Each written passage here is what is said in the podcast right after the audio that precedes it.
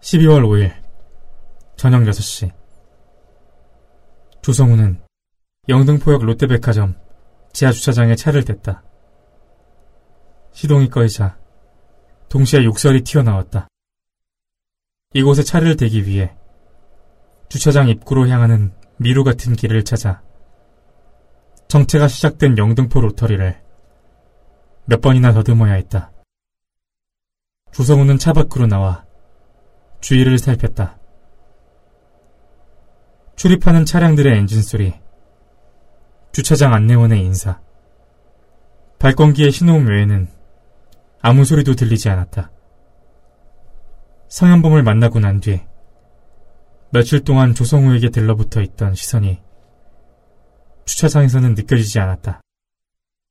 그 시선은 가리봉동과 대림동 일대, 제보자를 만나는 커피숍, 한밤중에 집 앞까지 언제 어디서나 출몰했다. 때로는 한 명이었다가, 때로는 여러 명이었다. 조성우는 언젠가 미행자가 방어선을 뚫고 들어와 자신의 목에 칼을 들이댈 것이라고 생각했다. 아직은 아닐 거야. 조성우는 자동차 열쇠의 버튼을 눌러 차문을 잠그고 혼자 중얼거렸다. 놈들은 조성우가 그들에게 겨눈 무기가 무엇인지 확실해질 때까지 방어선을 넘지 않을 것이다. 그때까지 조성우는 목숨을 지켜줄 누군가와 흥정을 해야 한다. 김영사가 하루에도 서너 번씩 전화를 걸어 안전을 확인했지만 조성우는 미행자의 존재를 말하지 않았다. 어차피 김영사가 할 수 있는 일은 없었다. 조성우는 주차장을 나와 영등포 시장 쪽으로 걸어갔다. 포장마차의 어묵단지에서 수증기가 흘러나왔다. 신세계 백화점 맞은편부터 한 블록을 뒤덮은 노래방 간판들에 불이 들어오기 시작했다.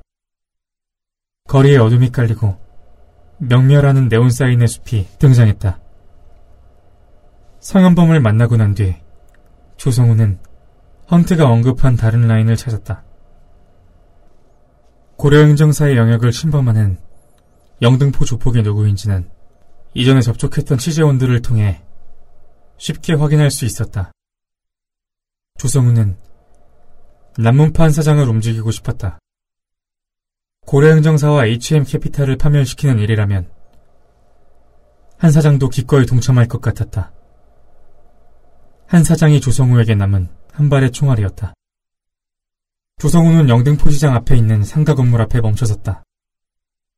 1층부터 4층까지 술집과 음식점으로만 채워져 있는 상가였다. 조성우는 지하 1층에 있는 스타 룸살롱으로 들어갔다. 저녁 시간이라 손님이 없었다. 카운터를 정리하던 직원이 영업시간이 아니라고 말했다. 한 사장님과 약속이 되어 있습니다. 이리로 오라던데요?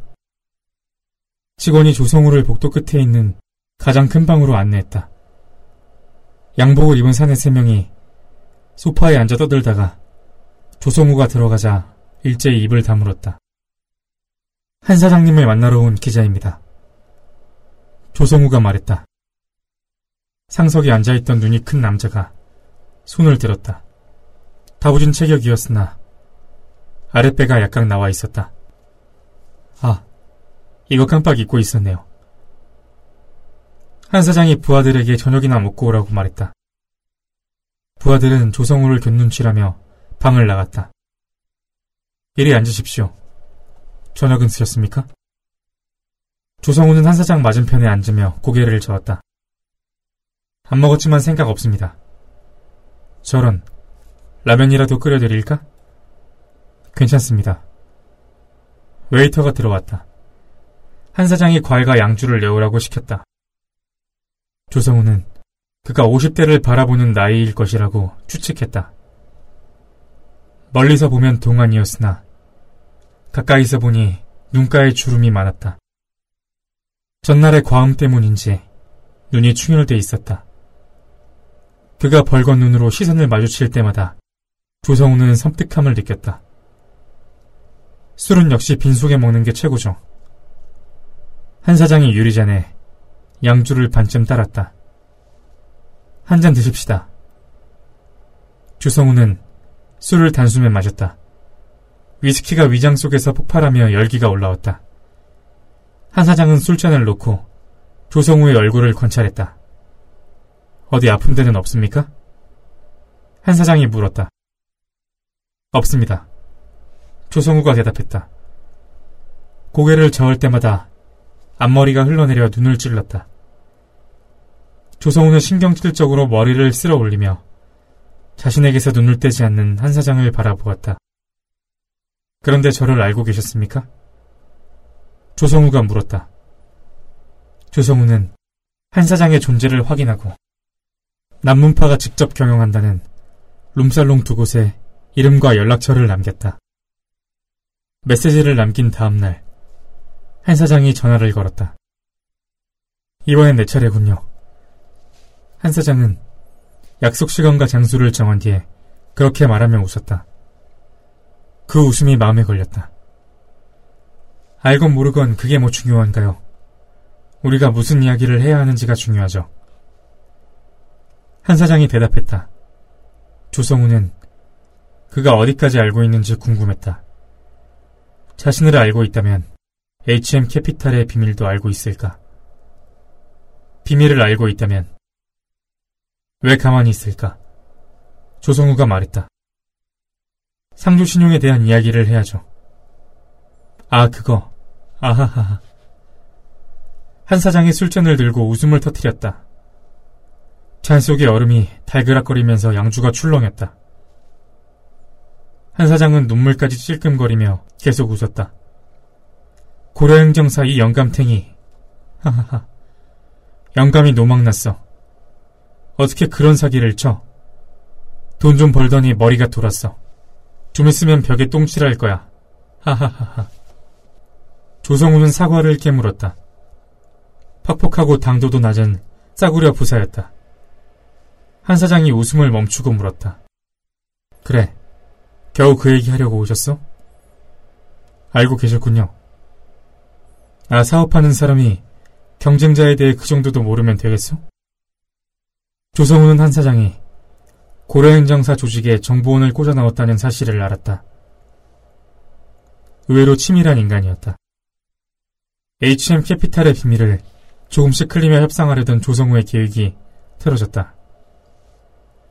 고려행정사 사장은 도를 넘었습니다. HM 캐피탈 대표 제임스 때문이죠. 그 젊은 놈이 영감탱이를 질질 싸게 흘렸어. 이제 고려행정사는 무너질 거요. 기회를 봐서 경찰에 찌를 생각이요. 영감탱이 새고랑 차는 일만 남았지. 경찰은 꿈쩍도 안 할 겁니다. 무슨 소리요? 한 사장이 눈을 치켜떴다. 그의 흰자에 비친 실핏줄을 보며 조성우는 희망을 느꼈다. 한 사장이 아직 성현범의 존재를 모르고 있다는 사실은 그와 협상할 카드가 남아있다는 뜻이었다. 조성우가 물었다. 성현범이라는 정치인 아십니까? 알죠. 요즘 TV에도 자주 나오던데. 성현범이 제임스의 뒤를 봐주고 있습니다. 확실한가? 제 목숨을 걸고 맹세하죠. 한 사장이 술잔을 내려놓고 입맛을 다셨다. 지금 한 사장의 머릿속은 저 유리잔의 얼음과 같을 거라고 조성우는 생각했다. 고려 행정사가 경찰의 꼬투리를 잡혀 무너질 거라는 믿음이 녹아내리고 있었다. 상은범 정도의 건물이 뒤를 봐주고 있으니 고려 행정사와 HM 캐피탈의 행각이 발각될 일도 없고 오히려 영등포로 치고 들어올지도 모릅니다. 조성우가 한 사장의 의심을 부추겼다. 한 사장이 씩 웃었다. 어이 기자 양반, 그거 아슈? 나는 혓바닥 놀려서 기분 잡치게 하는 인간들을 제일 싫어해요. 그런 놈은 가만 안 둬. 한 사장이 술잔에서 얼음을 꺼내 씹어 먹었다. 얼음이 깨지면서 기분 나쁜 소리가 났다. 불쾌하셨다면 죄송합니다. 조성우가 사과했다. 한 사장이 소파 등받이에 두 팔을 걸고 다리를 꼬았다. 그래서 할 얘기가 더 남았어? 한 사장은 고려행정사와 HM 캐피탈의 치명적인 비밀을 치고 있으면서도 그것을 이용할 방법을 찾지 못했다고 조성우는 생각했다. 답답했을 것이다. 조성우는 그의 답답함과 불안을 비집고 들어가야 했다. 고려행정사를 단박에 무너뜨릴 방법이 있습니다. 한 사장이 고개를 흔들었다. 아, 그런 방법이 있다면야 기자님이 직접 하면 될 게 아니오. 원한이 사무칠 텐데. 성현범이 손을 써놔서 제가 할 수 있는 일은 없습니다. 그럼 우리라고 성현범이 가만히 있겠소? 예. 사장님은 그럴 힘이 있습니다. 성현범은 사장님이 나섰는지 눈치도 챌 수 없습니다. 아따 기자 양반 허세도 대단하구만. 어디 들어봅시다. 조성우는 HM 캐피탈을 무너뜨릴 방법이 의외로 간단하다고 생각했다.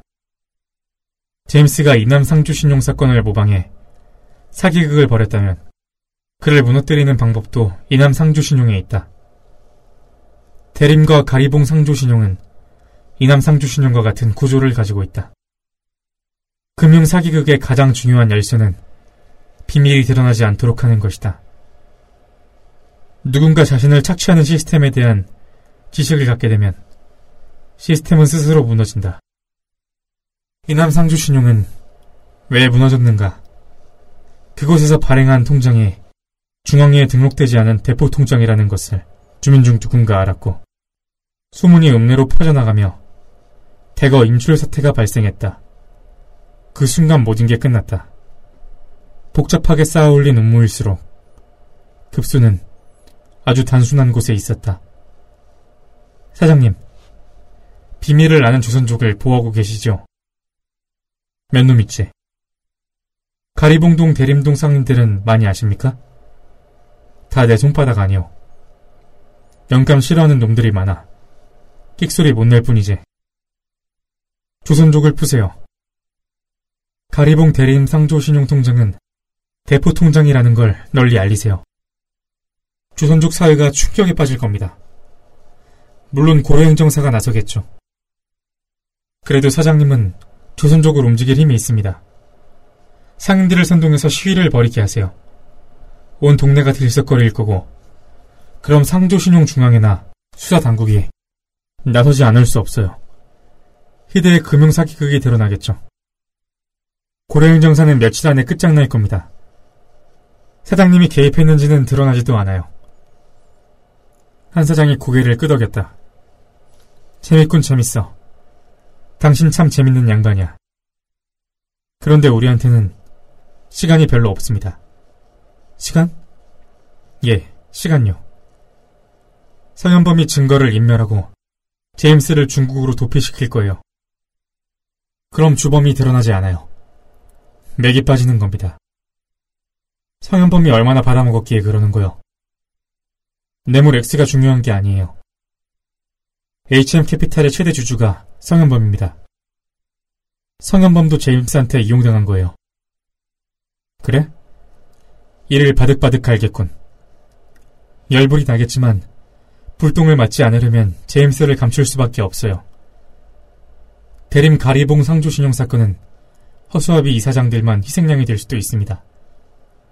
고려행정사는 주범이 없는데 고려행정사의 개입이 밝혀지겠어요? 그럼 언제부터 시작해야 하는 거요? 지금 당장요. 바로 지금. 오늘부터. 한 사장이 빈잔에 술을 따랐다. 잠 바닥에 남아있던 얼음 조각들이 둥둥 떠올랐다. 그래 기자 양반. 나에게 바라는 게 뭐예요? 아무것도 바라는 건 없습니다. 제 목표도 한 사장님과 같아요. 아무 조건 없이 HM 캐피탈과 고려행정사 놈들이 쇠고랑을 차는 거죠. 다만, 다만, 고려행정사가 절 노리고 있습니다. 저를 지켜주세요. 한 사장이 웃음을 터뜨렸다. 아하하, 기자 양반, 술 한 잔 더 드시오. 조성우가 술잔을 비웠다. 한 사장이 담배를 권했다. 조성우는 한 사장이 준 말보로 레드에 불을 붙이고 독한 연기를 빨아들였다. 소파와 탁자와 한 사장의 얼굴이 흐물거렸다. 그자 양반, 여자도 불러줄까? 아니요, 괜찮습니다. 그래, 그래. 한 사장이 조성우의 머리 위로 담배 연기를 세차게 내뿜었다. 그럼 내가 줄 수 있는 건 이 술과 담배가 전부요.